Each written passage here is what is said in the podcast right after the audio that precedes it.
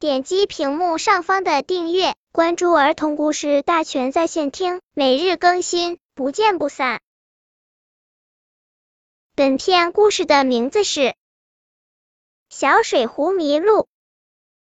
有一把小水壶，天天爱喝水，天天爱洗澡。这一天，小水壶洗完澡出去玩了，玩着玩着迷了路，找不到家了。一辆小车开过来，说：“小水壶，我送你回家吧。”小水壶问：“你知道我的家住哪儿吗？”小车说：“知道，知道，我天天在外面跑，什么地方都去过。”小水壶坐上车，小车开得飞快飞快，看见红灯也不停。糟糕，车翻了，小水壶被扔出去好远。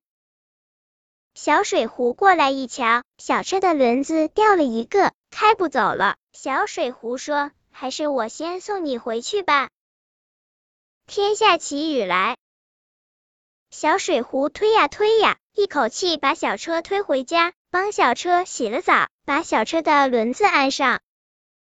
小车感到很不好意思，本来自己是送小水壶的，结果第二天天一亮，小车就很精神的说：“小水壶，这次该我送你回家了。”小水壶跳上车，小车开得很慢很稳，不久就把小水壶送到了家。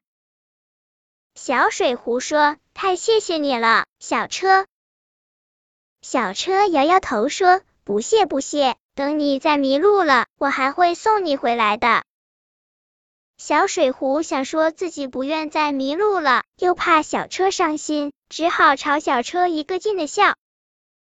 小车一转身，又飞快飞快的跑开了。小水壶说了句：“真是急性子。”说完就回家喝水去了。本篇故事就到这里，喜欢我的朋友可以点击屏幕上方的订阅，每日更新，不见不散。